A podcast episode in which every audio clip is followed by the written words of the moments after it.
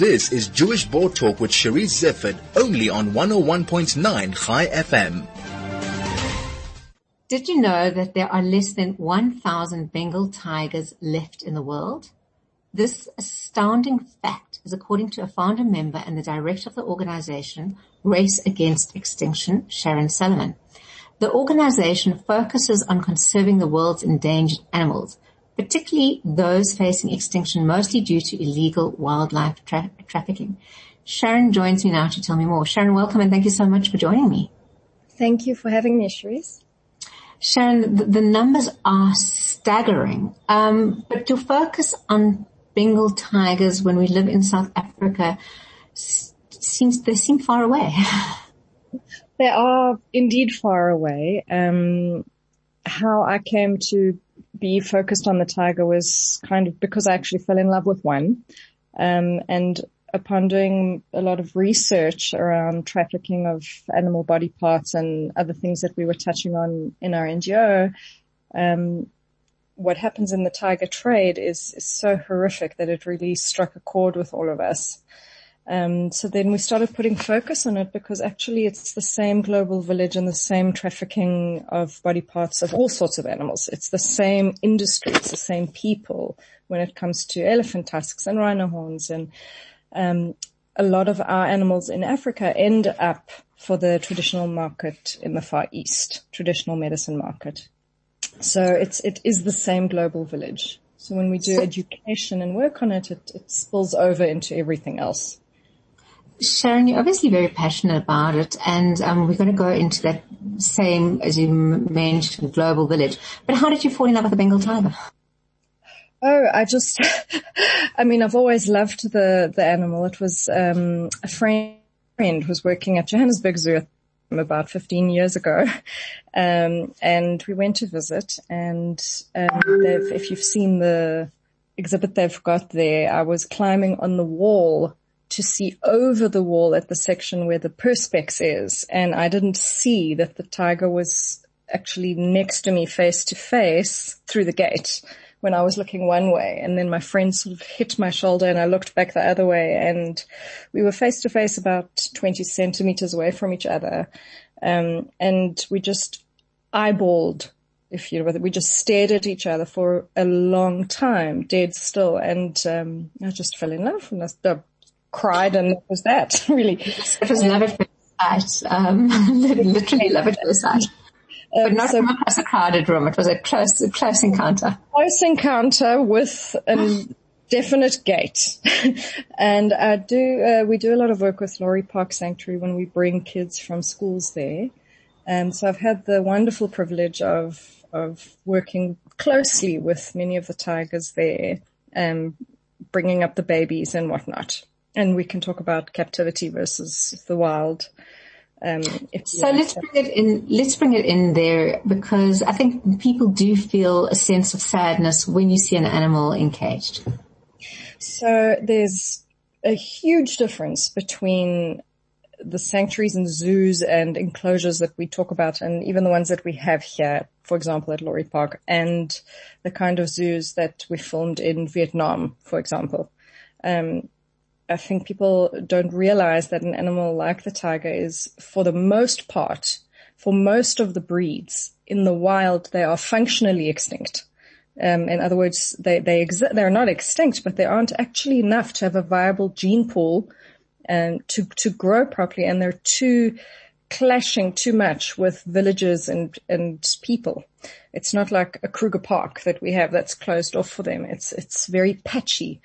So without responsible, good zoos and sanctuaries and breeding places that keep them, so Lory Park, for example, has them. The tigers, they are on the international stud book. They're tracked, for breeding. So when there is space or funding, they can breed. When there is a place in their rightful countries, there is actually a gene pool to work with at a later stage. Otherwise, we wouldn't actually have them, So we're not talking about pets and having them as, we don't want that. We're not talking about backyard breeding and the 5,000 tigers across the US, and most of which are not the international stud book we're talking about. We're talking about understanding what the wild situation looks like now and what purposes zoos in captivity should be serving now in terms of education. Sharon, areas like Mpumalanga and Limpopo are dotted with sanctuaries for cheetahs, for chimpanzees, for is it a viable option to have a sanctuary for Bengal tigers here in South Africa?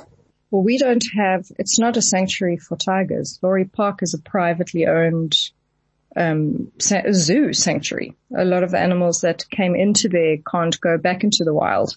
There's an argument about whether or not for the lioness, for example, who came in blind in one eye, should she have been left in the wild and become part of the food chain? Yes, she could. Should she be the partner for the lion there that she was partnered with? You know, there are all sorts of arguments around it. But it's not a tiger. They're prevented from breeding. They're essentially on the pill because there's no space or funding. They're dotted with the hormones so that they don't fall pregnant because there's no space, which is, to me, insane. But that's why my focus in terms of the wild tiger has been, I spent a lot of time in India and we work with Saving Tiger Society in India. Right now the project that we've got going there with the attack dogs, they're absolutely unbelievable. They provide a job to local villagers in rural situations who clash with the tigers all the time. And they've caught a lot of poachers. They've caught and a lot of people, remember the people poaching, trafficking body parts of various animals and whatnot are poor. They are desperate to feed their families. There's a need to tackle the demand and the people actually doing it for the money, right? So, for example, lion bones are being trafficked quite a lot before shutdown, especially, of course, but trafficked to replace tiger bone wine because tigers are so difficult to find now because there's so few left.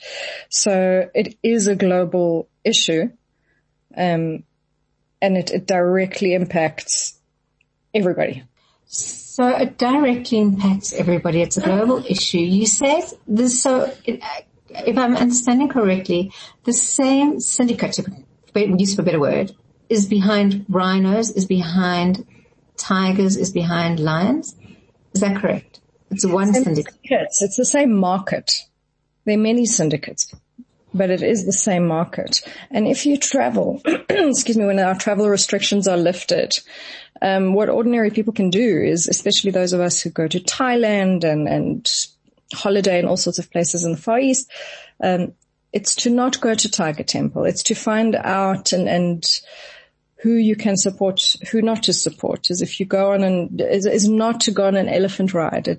We've never ever found one in the Far East that is okay or a good idea.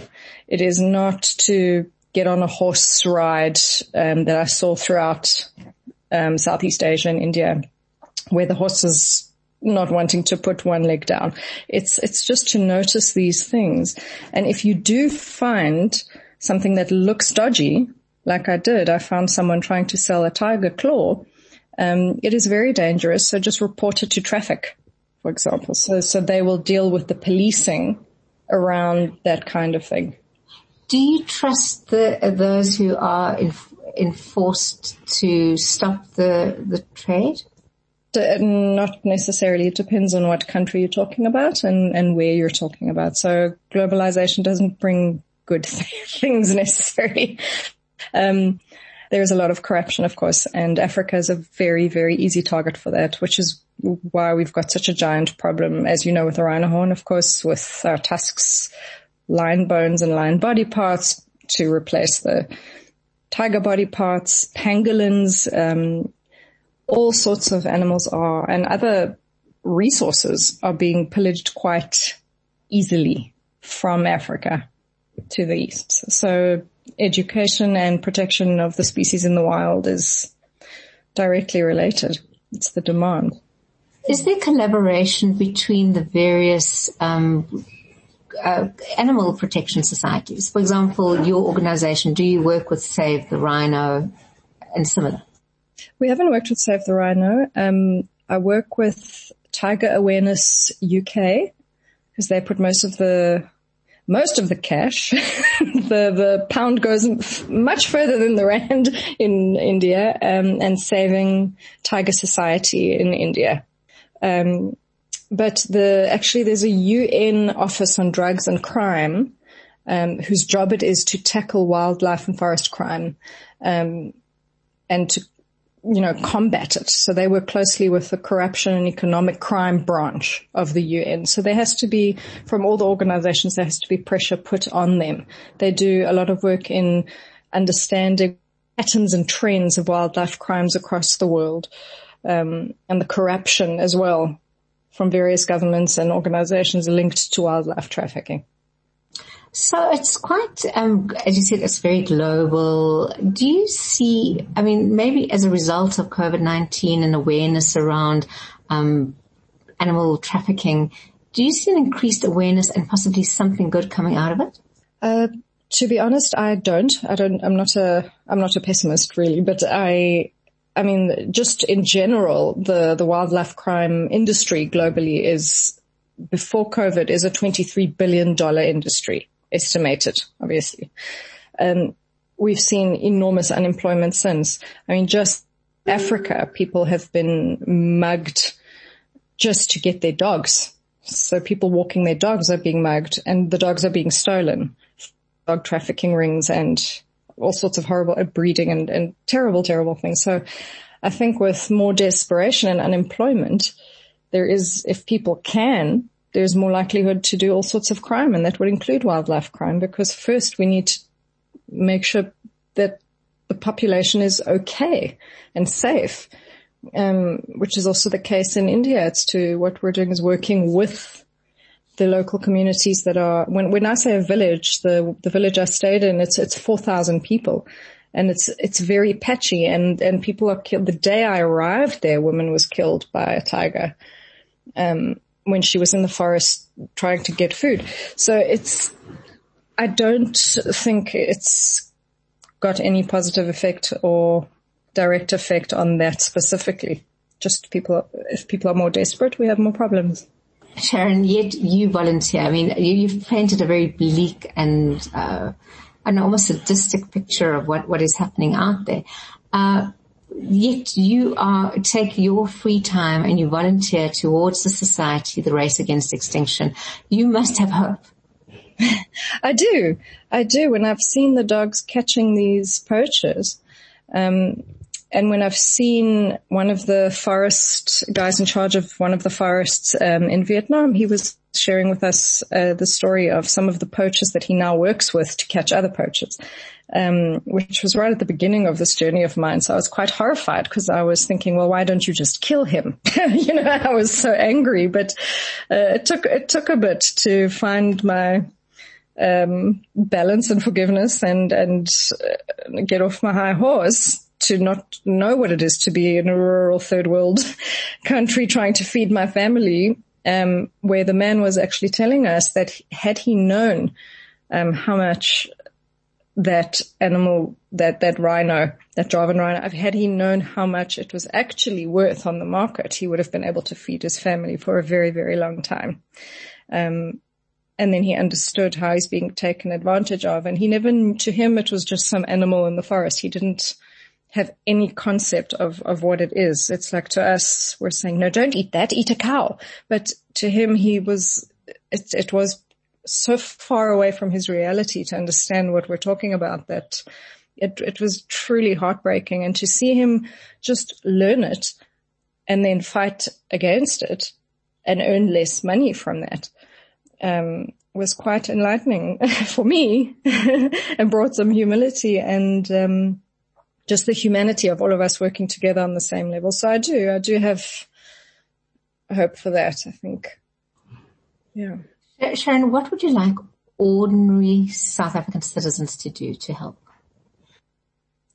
Well, for us in terms of conserving the tiger and doing education, here, when we bring rural schools to Lory Park and they get introduced to the animals and they meet the owl to understand it's not an evil omen, and they meet the lion, that they meet these animals face to face, it has a huge impact. And when we put money into India, it goes a very long way into the having the dogs there, having them catch the poachers, having them find wildlife body parts and do the education in the schools there. For us, any and all donations or any and all ways that we can raise funds for this goes a very, very far way. What is your next project? Well, we're focusing on the dogs are a huge thing. They're going really well. So we want to just increase that. Because it is employing the people who are taking care of the dogs, and it is involving the forestry department of the Indian government. So if that can strengthen and go throughout all of the various sanctuaries and safaris, as they call it there, then that would go a long way. We want to just improve on that. How many Bengal tigers are there at Lory Park? There are Bengal and Siberian tigers, both. Right now, I'm not sure. I think 12, if I'm not mistaken. So people can still go and visit Lory Park, visit the tigers, see them, enjoy them, not pat them, not have a face-to-face encounter necessarily. No. And in supporting Lory Park, would we be supporting your organization as well? When you support our organization and we do education work there, yes.